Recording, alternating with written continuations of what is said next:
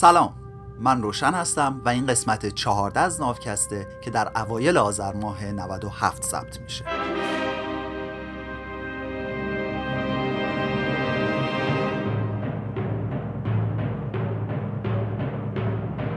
ما تو ناوکست دوست داریم که تعصب از ما دور بشه و کسی خودش رو به هر دلیلی بالاتر از بقیه نبینه. چیزی که اینجا میشنوین ترجمه من از کتاب سیپینز نوشته یووال هراریه که از روی نسخه انگلیسی کتاب به شما ارائه می‌کنم.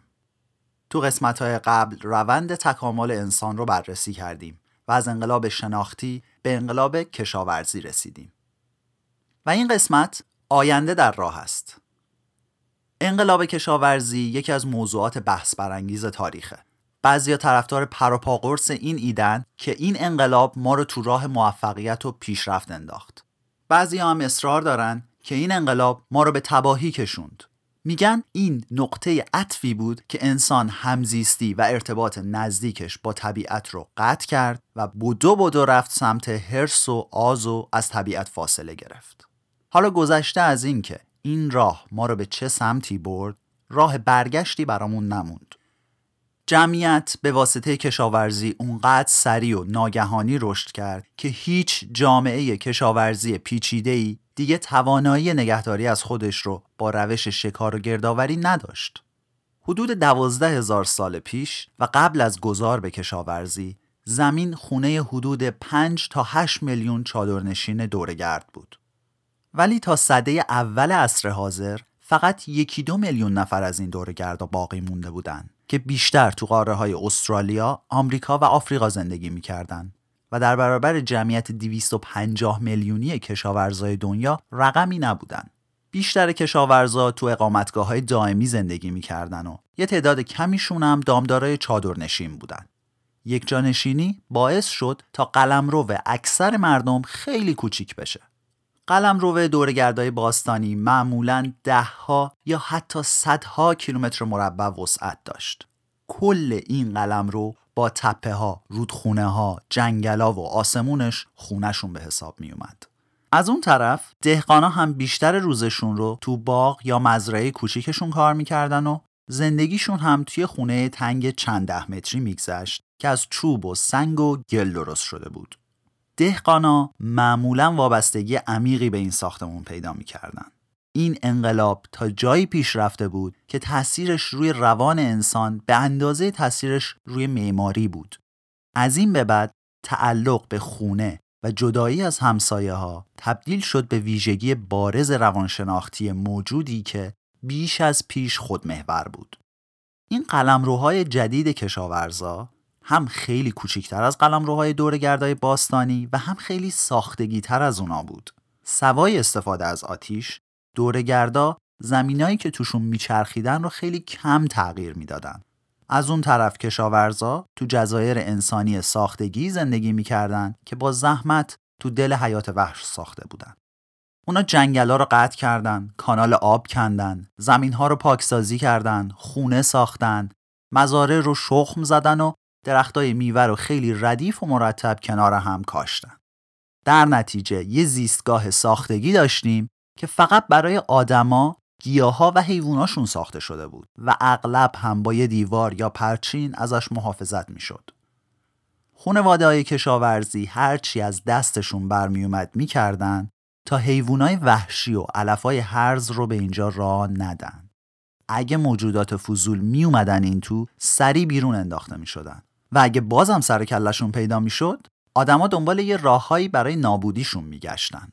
واسه همین هم اومدن اطراف خونشون استحکامات دفاعی ساختن. از ظهور کشاورزی تا همین امروز میلیاردها انسان مجهز به شاخه های چوب، مگسکش، کفش، دمپایی و اسپریای حشرکش جنگ بیامانی رو علیه مورچه های زحمتکش، انکبوت های ماجراجو و سوسکایی که مدام به محل سکونت انسان نفوذ می‌کردن راه انداختن. به خاطر گستردگی طبیعت رام نشده این محدوده های ساخت دست بشر تو بیشتر طول تاریخ خیلی کوچیک موندن. مساحت کره زمین یه چیزی حدود 510 میلیون کیلومتر مربع است که 155 میلیونش خشکیه. سال 1400 عصر حاضر بیشتر کشاورزا، حیوونا و گیاهاشون تو 11 میلیون کیلومتر مربع یعنی همش دو درصد از سطح زمین جمع شده بودن. هر جای دیگه ای یا خیلی سرد بود یا خیلی گرم یا خیلی خشک بود یا خیلی خیس. به هر صورت مناسب کشت و کار نبود. این سطح خیلی کوچیک دو درصدی از زمین صحنه ای رو برامون ساخت که تاریخ اونجا شکل گرفت. برای مردم سخت بود که از این جزایر مصنوعی خارج بشن. اونا نمی‌تونستن خونه ها، مزارع و انبارای غذاشون رو ترک کنن بدون اینکه احتمال از دست دادنشون رو در نظر بگیرن. به علاوه با گذشت زمان کلی خرت و پرت جمع می‌کردن و وسایلشون دیگه راحت جابجا نمی‌شد و زمینگیرشون می‌کرد. شاید کشاورزای باستانی به نظرمون فقیر و کثیف بیان اما یه خونواده عادی از همین کشاورزا وسایل بیشتری از کل یه قبیله دورگرد داشت. با وجودی که فضای کشاورزی آب رفته بود و جای کشاورزا به نسبت کمتر بود اما وقت و زمانشون کش اومده بود. دورگردان معمولا وقتشون رو تلف نمی‌کردن تا به یه هفته یا یه ماه بعدشون فکر کنن. اما کشاورزا واسه سالها و دهه های بعدشون هم تخیل می‌کردن. دورگردا واسه این به آینده فکر نمی‌کردن چون یه زندگی بخور و نمیر داشتن و خیلی سخت می‌تونستن غذا یا وسایل برای خودشون جمع کنن. البته به وضوح درگیر یه سری برنامه ریزی های پیچیده بودن. خب اونایی که روی دیوار قارایی مثل شوه پونداک و لاسکو تو فرانسه و التامیرا تو اسپانیا طرح و نقشهایی رو میکشیدن می‌خواستن این نقاشی ها برای نسلهای بعدشون هم باقی بمونن. اتحادهای اجتماعی و رقابتهای سیاسی جزو امور درازمدتشون بود. بعضی وقتا سالها طول می‌کشید تا یه لطفی رو جبران یا یه بدی رو تلافی کنن. از اینا که بگذریم معیشت اقتصادی دورگردا بهشون اجازه نمی‌داد تا از یه حدی بیشتر برنامه ریزی بلند مدت داشته باشن. البته برعکس این قضیه باعث شد تا دورگردا از شر کلی اضطراب و دغدغه راحت بشن. معنی نداشت نگران چیزی باشی که تحت کنترل تو نیست. اهمیتی که انقلاب کشاورزی به آینده می‌داد خیلی بیشتر از قبل بود. کشاورزا در خدمت آینده بودن و همیشه حواسشون بهش بود. اقتصاد کشاورزی رو اساس تولیدات چرخشی و فصلی بود که باید ماههای طولانی رو به کشت و کار می‌رسیدن و توی بازه زمانی کوتاه هم محصول رو برداشت می‌کردن. اگرم برداشت خوبی داشتن شب بعد از برداشت با هر چی که داشتن و نداشتن یه سور می‌دادن و تا صبح می‌زدن میرقصیدن ولی هفته بعدش باز بعد کله سحر پا می شدن می‌رفتن سر زمین که یه روز طولانی دیگر رو داشته باشن اگرچه برای اون روز یا هفته بعد و حتی ماه بعدش غذای کافی داشتن اما باید به فکر سال بعد و بعدترش می بودن. نگرانی از آینده فقط بابت تولیدات چرخشی و فصلی نبود. این نگرانی به خاطر بلا تکلیفی ذاتی کشاورزی بود. روستاها همیشه تو خطر خشکسالی، سیل و تاون بودن چون که برای گذروندن اموراتشون یه تعداد محدودی از گیاها و حیوانات اهلی رو پرورش می‌دادن. دهقانا بیشتر از مصرفشون تولید می‌کردن تا بتونن ذخیره هم بکنن. چون اگه قله تو انبار نباشه، روغنی تو سرداب نباشه، پنیری تو دولاب نباشه، خشک گوشتی، قرمه ای تو پستو نباشه، خب تو خشکسالی از قحطی میمردن. و این خشکسالیا دیر و زود داشتن اما سوخت و سوز نداشتن. بالاخره از راه می‌رسیدن. دهقانی که به امید نرسیدن خوشسالی میشست خیلی دووم نمی آورد. پرانتز باز راستی به کلمه باران دقت کردین؟ بار اینجا بار درخته. تو ترکی هم به بارون میگیم یاغش یا یامور. اینم از کلمه یاغ به معنی چربی میاد. چربی هم یکی از مهمترین محصولات برای دامداراست. اینم از تاثیر کشاورزی روی زبون ما.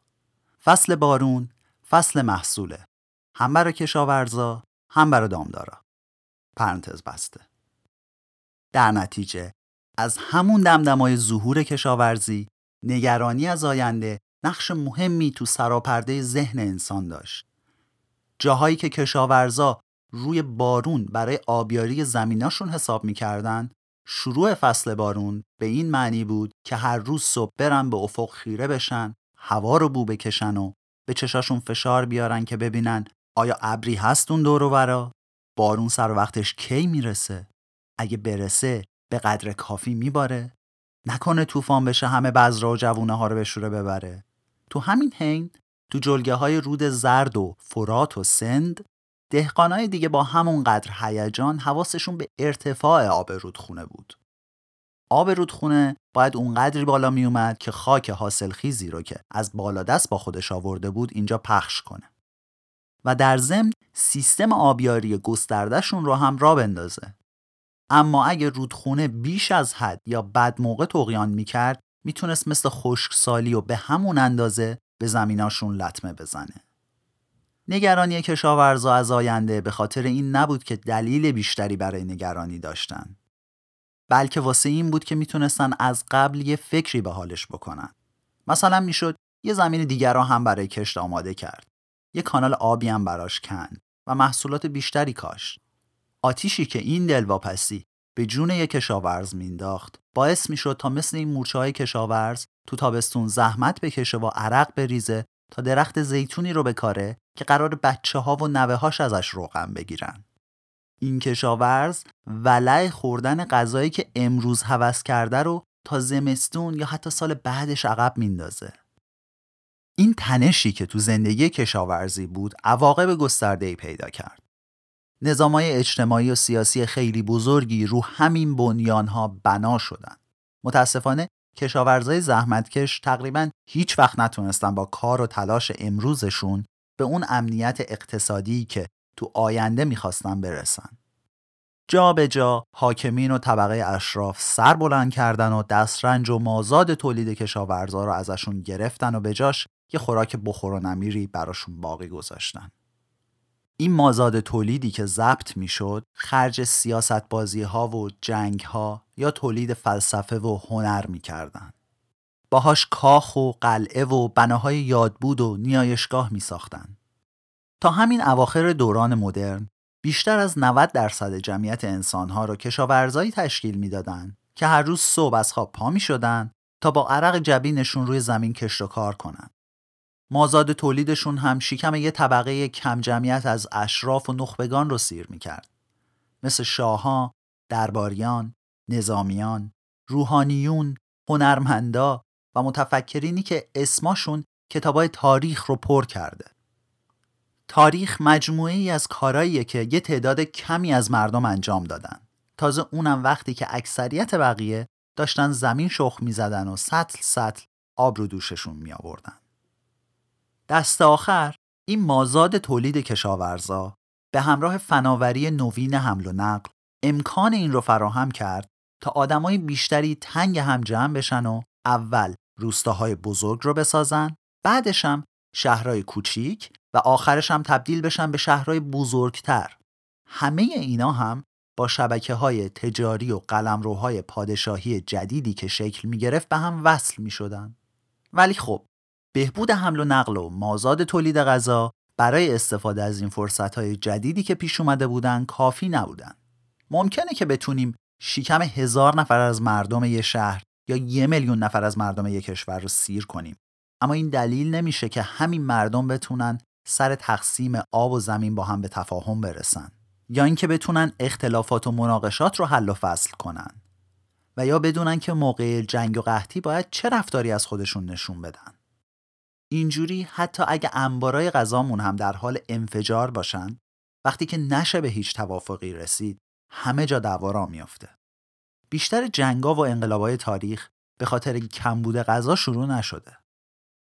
هدایت انقلاب فرانسه دست کشاورزای بیچاره نبود.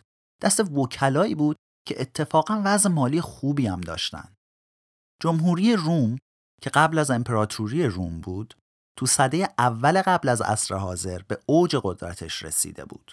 این زمانی بود که ناوگان دریاییشون گنجینه هایی رو از سرتاسر سر مدیترانه به روم می آوردن که پیشینیانشون تو خوابشون هم این همه ثروت رو ندیده بودن.